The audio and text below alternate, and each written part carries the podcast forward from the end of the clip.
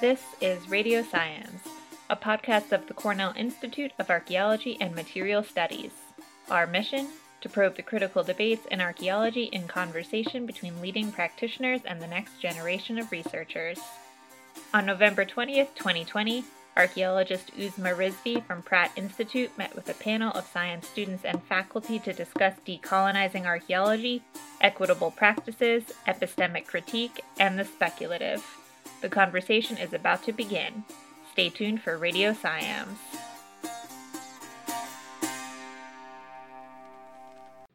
Hello and welcome to this edition of Radio Science. My name is Adam Smith. I'm the director of the Cornell Institute of Archaeology and Material Studies and a professor in the Department of Anthropology. It is my great pleasure to introduce our guest today. Uzma Rizvi is Associate Professor of Anthropology and Urban Studies at the Pratt Institute in Brooklyn, New York.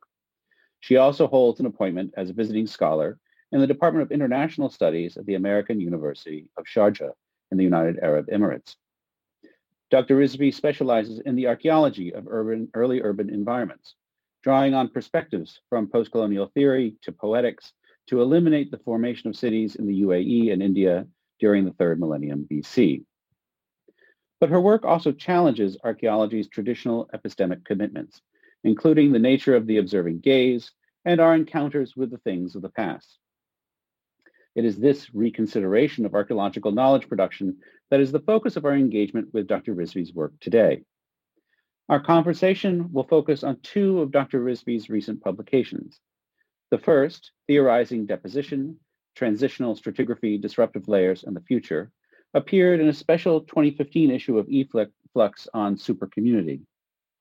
The second, entitled Archaeological Encounters, The Role of the Speculative in Decolonial Archaeology, was published in twenty nineteen in the Journal of Contemporary Archaeology.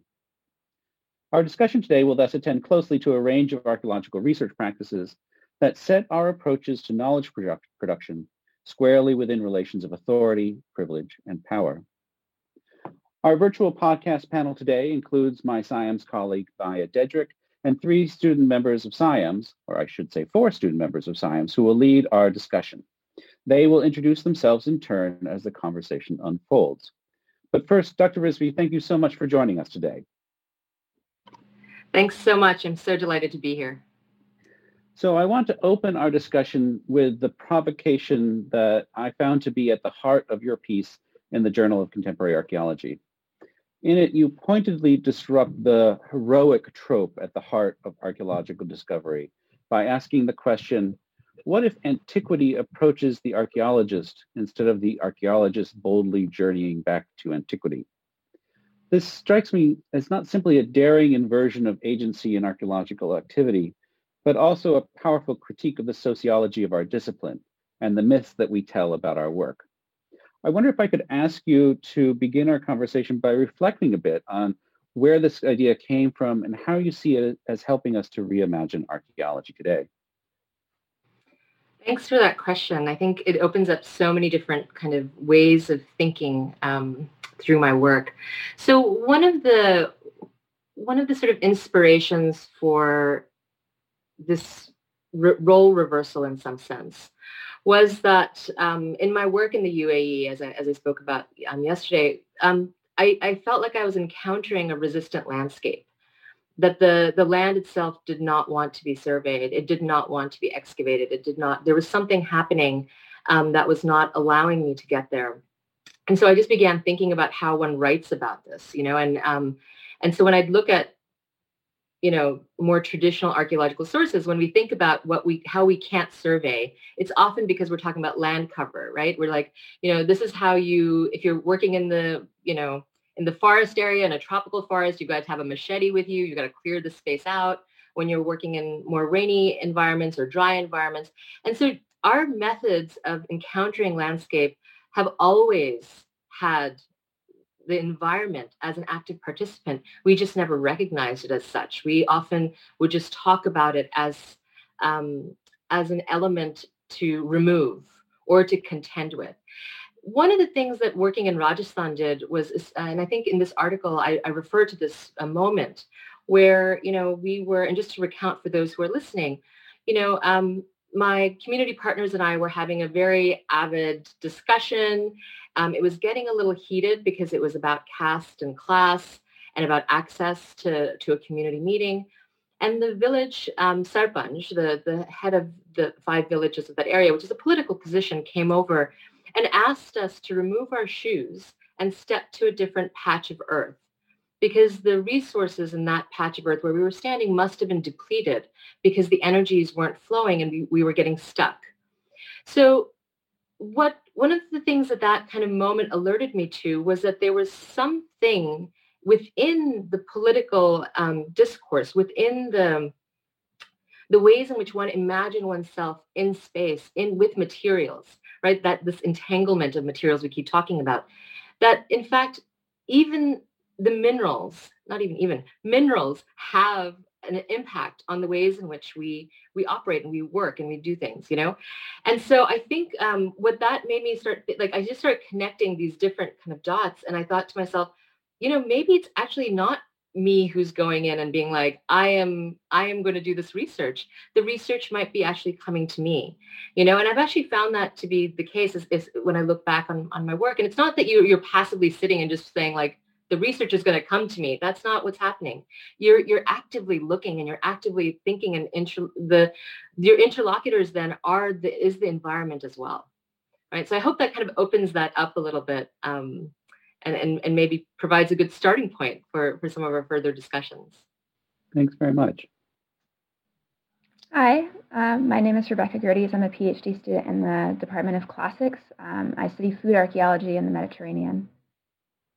I guess I, I wanted to press you further on this sort of miti paz moment that you discussed in your um, twenty nineteen article. I'm really glad you just recounted it, because um, that was really well, well, set up, but um, you mentioned that it made you think about how pauses are important parts of a participatory model of doing archaeology. Um, would you be willing to expand more on that, how how that moment then shaped the, the future interactions um, in that particular discussion? I think you, you've shared a little bit how it changed the dialogue, but I'm curious as to how it changed how you were conducting archaeology. Yeah, of course. I mean, I think um, I, I really appreciate pauses, and it's it's something that it takes a while to kind of learn um, how to do, because um, so much of the ways in which we are trained as archaeologists, we're trained as academics, is, is so hyper-capitalist. Like we're always like producing, producing, producing, producing, go fast, go fast, you know? Someone else might publish this before you. Um, but in fact, if you if if you just kind of think through the fact that what you are writing is actually not what anyone else can write, right? It's, it's coming from you. Um, and what you what what would benefit your work and, and your process more is actually to to consider, right? To pause and to think.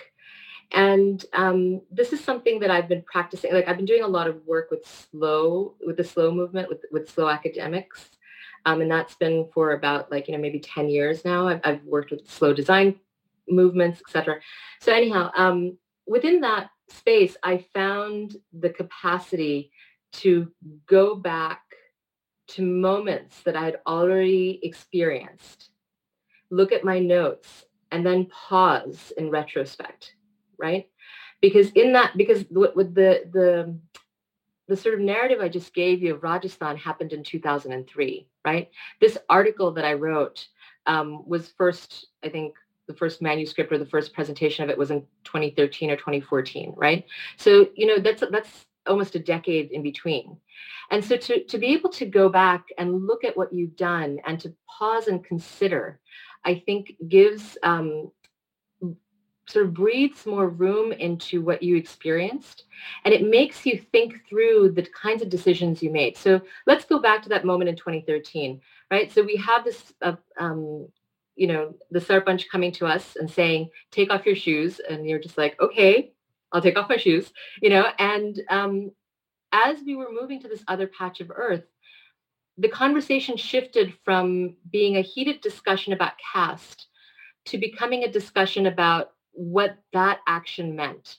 And the moment we opened it up and allowed for another conversation to enter in, we were also able to then center where our concerns were coming from. So when I said, when I, when I moved to this other patch of the earth, one of the things I said is, you know, that one of the issues we were having is that when we would have our workshops inside a closed room, right, which was very large, a lot of people could sit there and everything.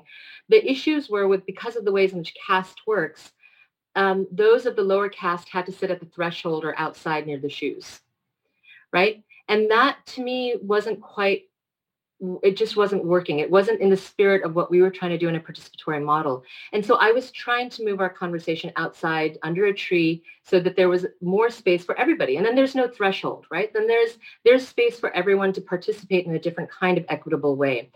So the moment we took our shoes off and moved our feet to a different patch of earth, I used that then, right, to say, why don't we all move into a different patch of earth? Why don't we all move outside so we have a different way of speaking about this, this issue about um, heritage, this issue about museums, this, because we were talking about archaeology, right? And we were talking about copper arrowheads, and we were talking about copper and the significance of copper within within their own frameworks, you know? And that was, it was amazing, because in that moment, we were able to shift that meeting outside. It worked out. We were able to have a more open conversation as to why it was... Um, It, it wasn't sitting right with me, right? That that someone would sit at threshold, right? And because that we, we're not all part of the same uh, social systems, right? And cultural systems. And that wasn't the cultural system that I was a part of. So it allowed me to, that pausing allowed me to do it. Pause in retrospect allowed me to go back and look at it and learn from it, right? And be able to teach from it. And that is, I mean, I, I often say that, you know, I, I wasn't trained to be the kind of archaeologist I became. And I think it's because I kept looking at what I wasn't trained to be that I continue to change and, and try to shift how archaeology could potentially be practiced. I hope that answers your question, Rebecca. That was a really great, you know, way of thinking about the work and, and kind of highlighting the pause, I think, is a really important strand. Thanks. Yeah, thank you. I think that's a really, a really fruitful thought. Hi, I'm Aisha Martin. I'm a second-year PhD student in art history, and I looked at post-independence photojournalism in India and notions of identity. Um, you brought up Ariella Azoulay uh, when she writes the subject watching photographs, and I was hoping about that we could talk about subjects within, uh, you know, the photographs, looking at them being uh, captured. You've also brought in Tina Campt, another visual theorist, in your article. Uh, could you talk about the relation between photography and archaeology in the decolonial moment and in your work? Mm-hmm. Sure. Thank you so much for that, Aisha. Um, so I think, so there are many ways in which one can approach this, this question of visuality. Archaeology depends heavily on the image, right? Um, so it's not just our work in the field, but it's also our work in, in um, creating these archives and records that we have to then disseminate, right? So the image, the maps, um, the ways in which we learn how to draw pots and we shade our, you know, our stratigraphy or our, our stones, like we all are really excellent shaders, I think, in that in that way. Um, but it's interesting that when you think about what it means to represent and the politics of representation, that often isn't something that we are, um, at least at the at the onset of our training, are taught, right? Maybe things are changing now. I think that, I mean, one of the other articles that I referred to um, was Aisha Jadda's work on, on, um, on Mortimer Wheeler's sort of desire to to create the subaltern epistemic marker. One of the things that we can see from a colonial perspective in the colonial archive is certainly archaeologists have used human subjects, right? There's there's this kind of a use of us as um, as as epistemic markers, as showing that there's um, there's this really great image of that Wheeler presents of like a, a disorderly a disorderly excavation where you just see, you know, you know, different staff people just running around the site, right? Um, and then he shows a, a contrast of his excavations of an orderly excavation where you have everyone in lines kind of walking properly, you know? And so he has a very clear sense within the colonial mindset, at least within South Asian um, visual, um, I'm just thinking about the South Asian visual landscape in archaeology, you know, there's a very clear sense of how archaeology needs to be seen, right? The visual impact of archaeology and how it is then um, submitted into the archive. Um, and this is something that maintains itself even today. Like one of the, you know, um, when I when I excavate with A S I, or if I've worked with people in the Archaeological Survey of India, you know, there are very particular ways in which photographs are taken. And it's it continues to mimic a visual trope that was set up by, you know, by the colonial masters in some sense, because it's considered to be scientific. And this is the key point here, right? That there's a scientific way of, of um, illustrating or representing what good archaeology looks like. What that scientific methodology also does is it holds bodies in place, right? One of the reasons I really enjoyed, I mean, Ariella Azoulay's work is amazing anyways, but in civil contractor photography, this idea of watching a photograph rather than just looking at it, suddenly it made it into a moving image, right? So it changes it from a static two-dimensional moment to a life, you know, to something where you begin to imagine a before and after, a, a disciplining of the body, like being told where to stand, you know? So, um, so I think that there, so there's a lot, I mean, this is very rich. I mean, there's a lot that is already been written about in terms of visual studies and in terms of the ways in which we look at the colonial photograph, how that continues today and, and one, what one does.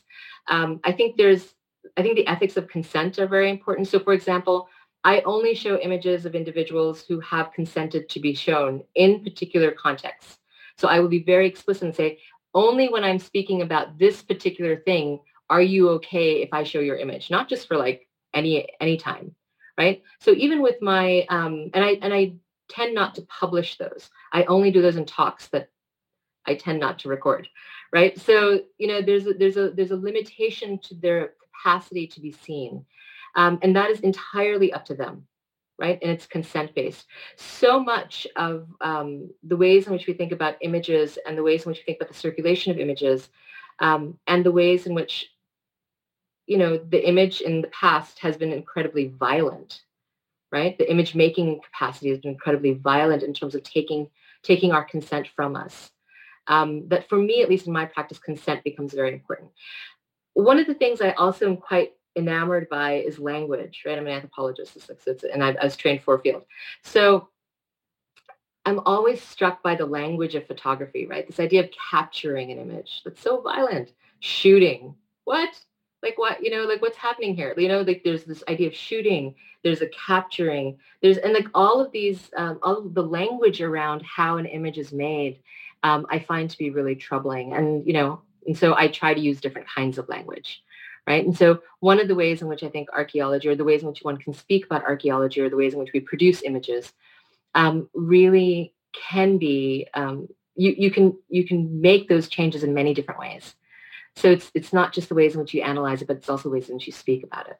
I know you asked me like such a such a beautiful question, Aisha. So I'm, I've given you kind of a sliver of an answer, um, but I hope I hope that helps opening up some of the some of the concerns that you had. It certainly did. Thank you. You're welcome. Hi, I am Rafael. I'm a first-year PhD student in anthropology. I focus on imperial interactions in Mesoamerica. Well, there's a common thread I was struck by in both your lecture yesterday and both your pieces today.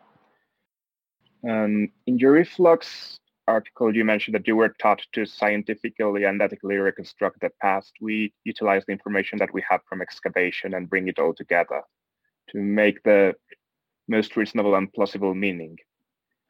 And just a couple of paragraphs above, you mentioned that your teacher's role that was a senior staff in the trenches. I think that is something that we're not quite taught to do, to actually learn from workers at excavation. Mm-hmm. And then, I mean, that contrasts very strongly with the senior European archaeologist you mentioned yesterday, who was so dismissive of well, excavation Everything. stuff, I guess. Yes. And then in your twenty nineteen article, you talk a lot about solidarity in the decolonial movement, and yeah, I wanted to ask you like how you, well, how we can move forward in bringing that solidarity to excavation and excavation staff, and yeah, how much it may transform the discipline. Mm-hmm. You know, Ra- thank you for that, Rafael, and I'm glad you you picked up on that. So, so um, you know, this this article for E-Flux was really kind of my homage to Chacha Nawaz. You know, um, he taught me a lot, a lot. I had just gotten out of undergrad. I thought, of course, I knew everything in the world, and um, and I, and I didn't, right? Um, but I didn't know that at the time. But he had such a gentle way of of teaching me um, how to really listen to to the mud brick, right? Because I was like, this all looks brown. I get mud brick is really hard to learn how to excavate, you know. Um, but when you get it, then you're just like, this is magic, right? So. So, and it's such a beautiful material to kind of work with. Like, it just, the moment you hit it, it just, it, it makes, at least it makes my heart sing, right? I, I don't know if this just sounds overly romantic about archaeology, but, you know, there is something to that, to that moment where you, when you recognize that you come up, up upon mud brick. That magic was entirely introduced to me by this, by Chacha Nawaz. Chacha means um, father's brother, right? So I didn't just call him Nawaz. Um, I called him Chacha Nawaz because he, when I when I was there as a young woman, I mean, I had just got, as I said, gotten out of undergraduate. I didn't, I hadn't quite, again, not being trained, I hadn't quite figured out that because I look South Asian, that when I'm placed within a South Asian context, people within that context will place me immediately into a particular kind of social cultural context, right?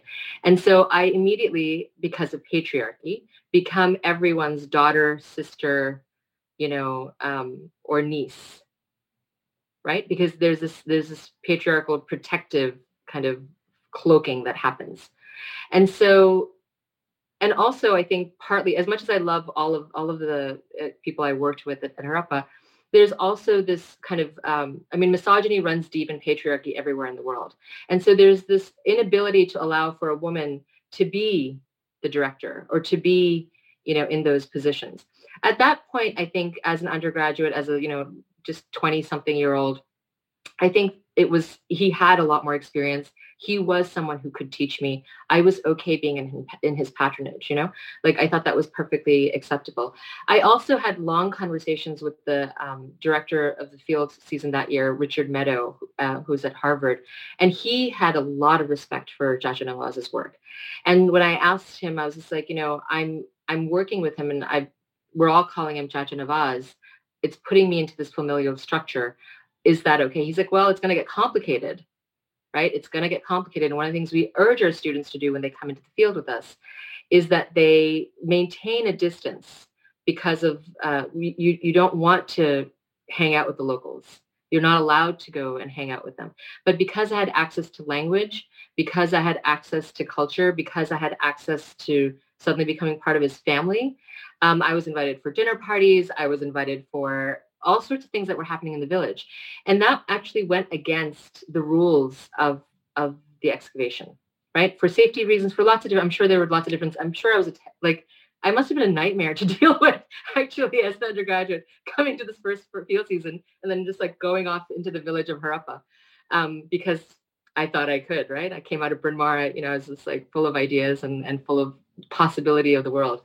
Um, and, you know, it was amazing. It was abs- I learned so much about what it meant to do work. It, uh, it informed the ways in which I moved forward in community-based archaeology. It informed the ways in which I thought about participatory modeling, right? Because I was allowed to do that. And I really do credit Richard quite a bit, Richard Meadow, for, for that possibility. Um, because he saw that it was actually informing my own sense of how I did archaeology.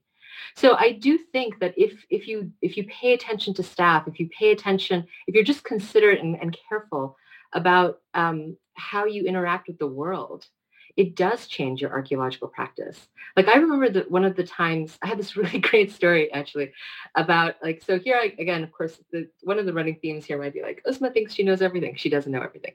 Um, so I'm in Rajasthan. I'm working, you know, we wake up at five o'clock in the morning because that's when everyone starts the day. I'm doing survey, and um, I meet with this, uh, with a, a not he's not the sarpanch of the village, but he's kind of a major figure in one of the villages where I'm about to do survey in his land. And he said, "Oh, I'm so glad you came in for breakfast." It was like five o'clock in the morning. And um, so we were having our morning chach and everything. And he said, "My daughter-in-law just got back from Delhi. You're going to love speaking to her because she just got her M A from um, from from J N U, right? From Nehru University." And I was like, "That's amazing. That's fantastic." And this is like early on when I'm just developing my community-based practices. This is like two thousand one, right? two thousand, two thousand one. And I'm this is like my first six months in Rajasthan trying to do the survey. And I start talking to her, and and we're we're walking the water buffalo out to the water. And we're having this really engaged discussion. Well, I'm having a very engaged discussion. She's not saying anything. And at some point, she just stops and she just looks at me and she's like, "If you've come here to find the subaltern voice," I've been speaking to her in Rajasthani, by the way, just this whole time. I've been stumbling through with Rajasthani. She turns to me in English and she says, "If you've come here to find the subaltern voice, I suggest you turn back around and go somewhere else." And I was just like, well, I didn't think I had come here to find a subaltern voice, but you are absolutely right. Like my desire to continuously ask you about your heritage and your, like I'm I'm looking for something. I'm digging for something because that's what I've been taught to do. And that's actually not what I'm supposed to be doing, right? Why not just have a, like she taught me so much in those few minutes where she spoke eloquently, just, just she was just like spot on. She was like, what you are doing is colonial. What you are doing is really problematic. Just have a conversation with me. Like, why can't we just talk? Why can't we learn from each other? You know, and so it's in those moments that actually it does have a transformative capacity for archaeology because it changes the way we approach your standpoint. Entering into something from a philosophical perspective changes when you begin to treat everyone like a human being with respect, right? Not as a subject to be interrogated. I, I know I didn't answer again. Like I feel like there's these are such rich questions. I feel like there's so much more I could I could say, Rafael. But I just wanted to thank you for that because it is, you know, Chacha Nawaz was very important to me. He taught me a lot, you know, um, and he taught me really how to be how to be human at, on an excavation as well. So thanks for that, Rafael. Thank you. Yeah, thank you very much for your answer. Hi, I'm Maya Diedrich. I am a postdoc in SIAMS, and I'm also affiliated with the Department of Anthropology, and I study farmers' lives during the colonial period in Yucatan, Mexico. And I really was inspired by your comments about taking a pause earlier to look back at old notes and the generative kind of the way that can generate new learnings. Um, and I guess I was also inspired by your conversation in the Chacha Nawaz piece about um, improvisation and how it can, I think I'm quoting here, disrupt normative modernity. Um, and then also in the other piece that we read for today, the, the quote that I have is, "How might one imagine a different archaeology, one that begins in a place of decolonized histories or roots?"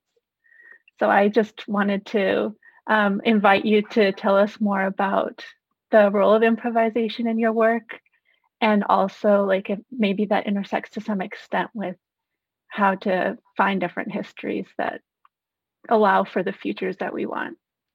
Mm, that's a beautiful question, Maya. Thank you so much for that. So, you know, one of my, um, and th- throughout, I'm, I'm, it's, it's interesting that you picked up on that, and I wonder if that's subconsciously why I put both of these articles together, because so much of what I was doing in, in the E-Flux article was inspired by Sun Ra, was inspired by jazz, was inspired by um, thinking about what improvisation means in um, in kind of in, in jazz and in music. And um, there's a whole section of this article that got excised out, because it was all of it, like took the article into a different place. And that was all about improvisation and, and Sun Ra. And Sun Ra shows up again in the article, in the J C A article, right? And it's again, this question of disruption and or um, and improvisation, right? So one of the things that um, coloniality does in, in its ordering and in its structuring is that it solidifies and makes um, almost impossible the ability to move between spaces. The, the capacity to exist in between doesn't doesn't isn't allowed, because everything is categorized, everything is cata- put put into a catalog, everything is described, and then you don't have any space for any any movement. Um, one of the things that, and I'm not a music uh, or a sound specialist, but I, I did I did do a lot of reading on improvisation and jazz, and one of the things that I thought that really struck out to me when I was reading about um, kind of the history of jazz and and when when when those who are playing various instruments really enjoy it. They really enjoy it when there's no there's no script in some sense, when it's not categorized, but in fact it's a conversation, right? And so to, in order to have a conversation in archaeology that's not scripted, right? Or to have a conversation with the past that's not scripted, I had to think about the disruption of the structuring elements that held archaeology in place. So the only way I was I was able to access archaeology was when I looked at looked at it through the colonial model, through the ways in which knowledge is constructed, through the epistemic sort of um, solidifying, through citation, right? Citation is really important. That's how we are just like, oh, you didn't cite Binford. How are you going to do this? You know, so like there is there is this re- requirement for citation that holds us in place, right? And I'm not saying don't cite people. I think citation is very important, but I'm thinking about how you can disrupt those um, structures that hold our knowledge and our knowledge making in place to allow for knowledge sharing, right? Because again, not against knowledge. It's it's the idea of knowledge has to be this way. I'm, you know, I'm making, for those who cannot see me, which is everyone on this podcast, I'm making little boxes with my hand, you know, to, to just demonstrate visually. I'm, I'm a gesticulator to, to ge- demonstrate visually that there is a, there's a feeling I get when I do traditional archaeology that makes me feel like I'm boxed in. I can only ask a specific kind of question. I will only be funded if I ask a particular kind of question, and I cannot exist in the in-between spaces. As someone who has grown up code shifting, as someone who has grown up as an in-betweener forever, I do not only fit in one box. And so the archaeology I do and the archaeology I, I ask people to do is to think about how to disrupt those boxes, how to allow time to slip, right? How to allow us to actually move through time rather than carry this, this burden, um, this colonial burden of, of controlling a landscape through our cart, you know, cartographic violence, right? It's like d- there's no need to control knowledge. Knowledge is actually something to be shared. It's something to be open. And in fact, it's generative when it is open, right? And so that's kind of where the improvisation is coming to, right? That's that's what I'm really getting at when I'm thinking of, and what, what inspires me from Sun Ra's work, besides like the fantastic and spectacular nature of his his performances and, and, and the beautiful music and, and amazing lyrics, it's also this, I find the place where I can disrupt disrupt um, archaeology and, and enter into a conversation with the past that's not scripted. And then the past has that conversation with me as well, right? And this kind of goes back to, I think, Adam's first question about, like, what does it mean to be approached by the past? The moment you allow that improvisation to happen and you aren't bound or scared, right, that this is, there's only one way to do things, there's a different way in which archaeology approaches you, right? The past approaches you, and you become part of it in a, in a different kind of way. Thank you for that, Maya. And thanks for thanks for such a deep reading of my work. I really appreciate it. Thank you. That was really inspiring. I think this is such a good segue to um, some of the notes that I prepared. Um, thank you for being here. My name is Jamie Luria. I'm a second year PhD student in anthropology. I'm still sort of crafting the scope of my dissertation research, but I'm really interested to study sort of the relationship between sacred space, cultural memory, and heritage preservation. I'm working right now in Spain and Israel-Palestine, investigating ancient and medieval ritual purification baths and their memorialization or museumification, um, and sort of the, the politics of memory and identity that are raised by the reappropriation or resacralization of the historic built environment. Um, what an amazing dialogue. So, um, I'd like to raise something that might also have as much to do with practice as with pedagogy. Um, mm-hmm. You do you describe this sort of moving in the in-betweenness of time, transition, disruption, and now in your article, Theorizing Disposition, in which the archaeologist's engagement with this in-betweenness is not the same as merely moving between or across these trans-temporal phenomenon, but in the spaces that exist already between them. Um, it's almost like you're experiencing or experimenting with the fluidity of time itself, uh, mm-hmm. rather than jumping from one stratigraphic moment to the next, or from one discrete sort of event to another. Um, you write, every layer represents many points in time, from the point it was constructed all the way to the future. Um, and I, I also work with the question of who can or does speak on behalf of the ancestors in my own work. And I find this kind of emotion work to be incredibly important, particularly in the case of heritage management um, and critical heritage work and study. Um, so the notion, in your words, that the quote past is no longer relegated to the past with an unknown or unknowable future, that's from Archaeological Encounters, um, and working through the potential unknowability of the past seems to be an equally important part of decolonizing discourse and practice in archaeology. Um, and this speaks to the speculative as well. Um, so I'm wondering, since, um, to quote you again, reconstruction is always improvisational, um, how does one teach through the phenomenon of speculation, and how does one teach sensitivity to these issues? Um, since I think you, you mentioned yesterday in your talk that you can attest to the ways in which this is not really taught necessarily um, in a formal classroom setting. And I believe you, you mentioned arriving at the field and realizing this is something you had to sort of learn in situ, right? So how, how do you go about teaching these these things? Thank you. Thank you for that, um, for, uh, Jamie. And um, exciting topic for your for your for your dissertation. Um, so uh, so time. I, what I'm hearing here is a question about time, about the um, the sort of relationship between the past and the contemporary.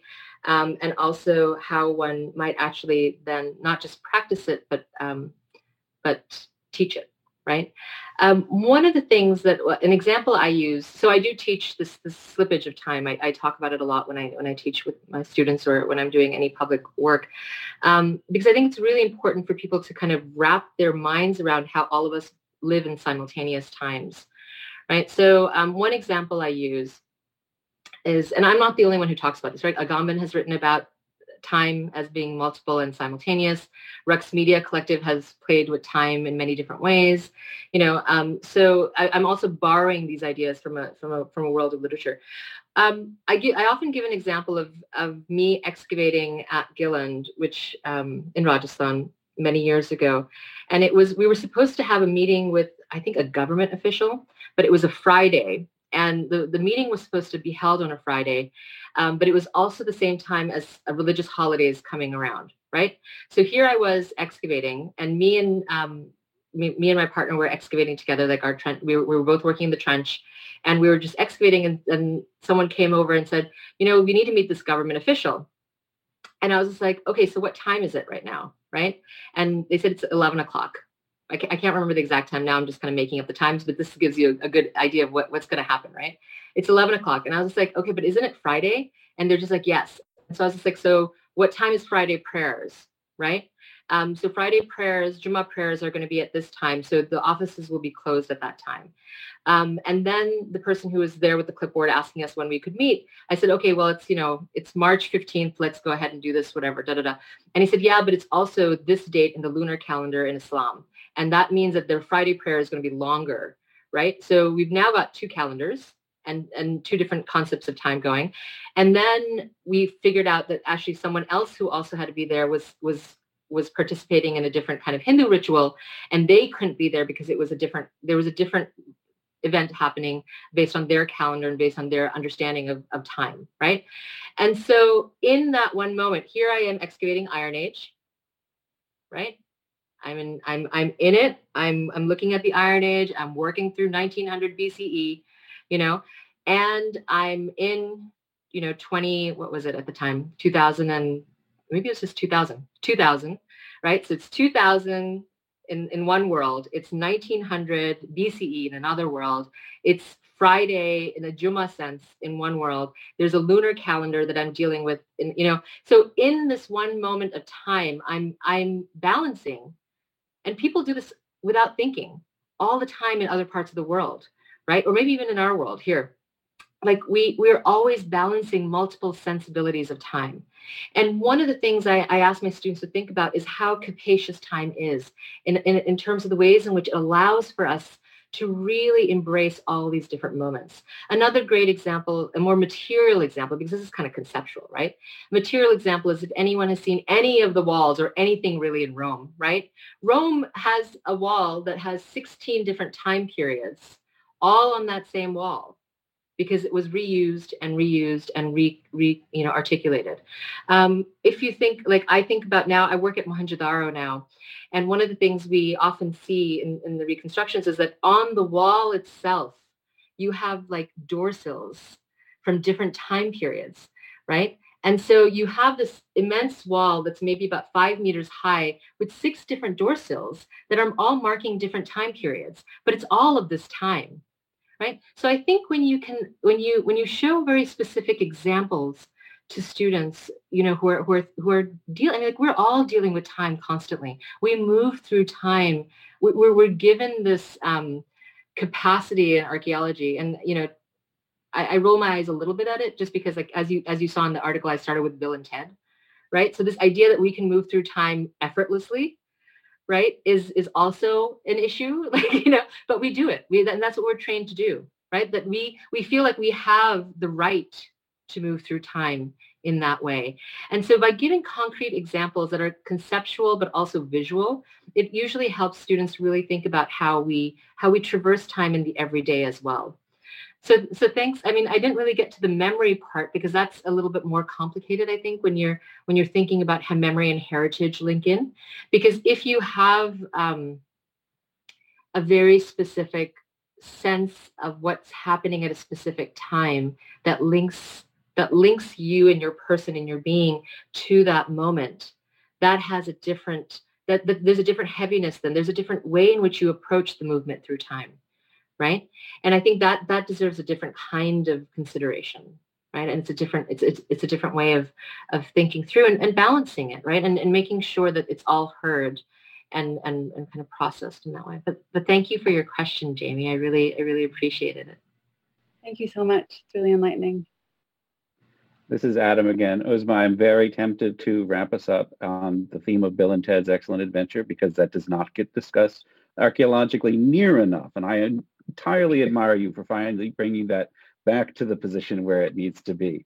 But instead, I want to uh, ask you a, a more serious question about uh, speculation uh, and decolonization. Um, and I'm drawn to this the this article of yours, the um, uh, Archaeological Encounters article, because I work in a part of the world where it feels like oftentimes speculation is the primary means of engaging with uh, heritage. Uh, it's a it's a area where uh, military conflict extends quite seamlessly onto heritage conflict, and in those sorts of uh, conditions, I'm curious about what you would think about the role that speculation plays as an epistemic for decolonizing.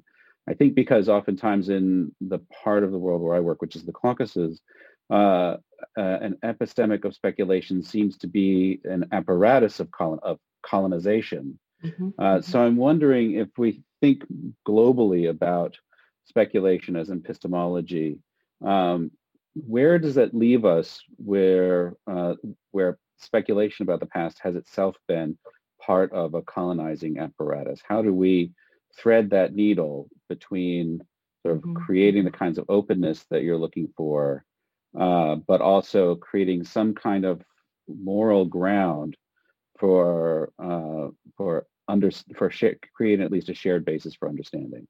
Mm-hmm.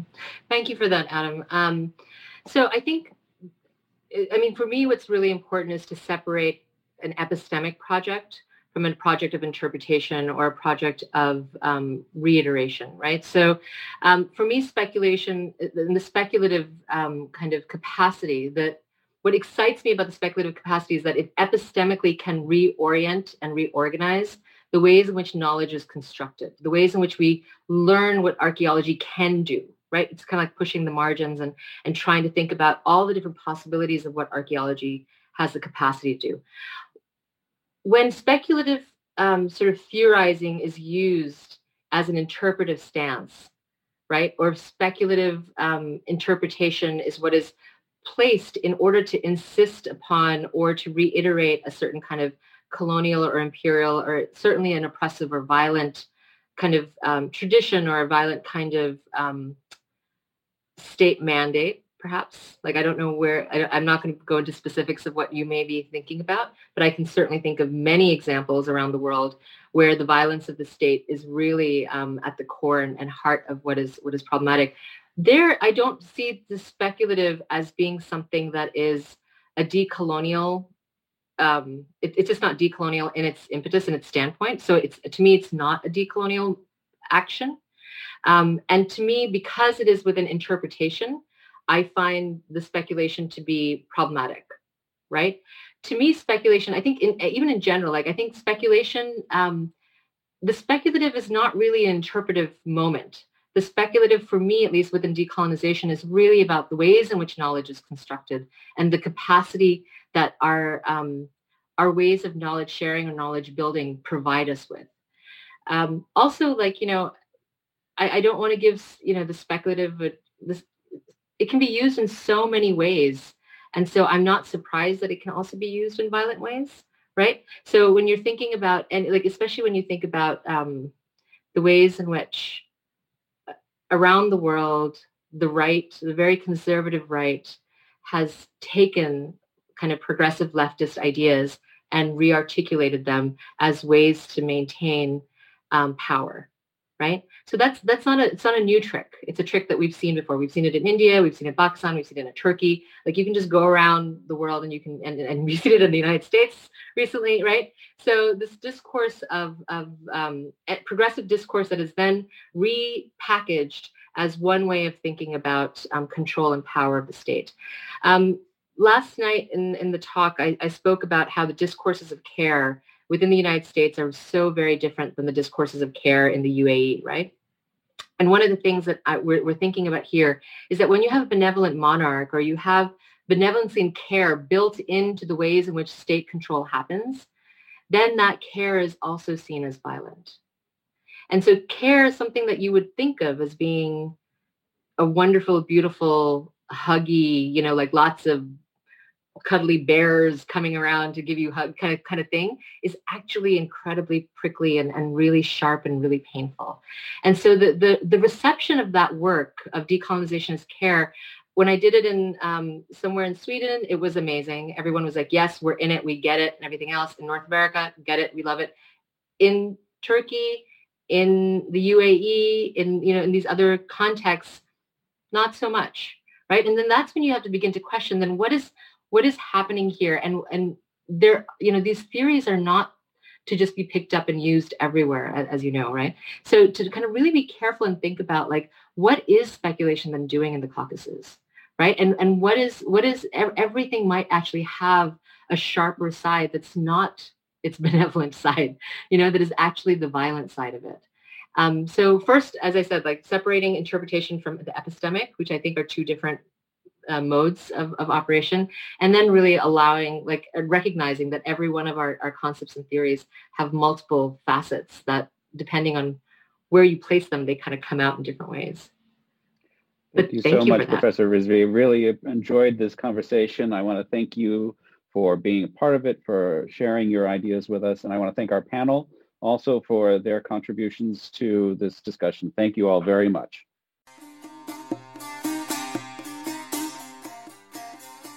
You've been listening to Radio SciAms, a podcast of the Cornell Institute of Archaeology and Material Studies. Our next podcast, which will be recorded and posted in February, will be with Stephen Acabado from U C L A.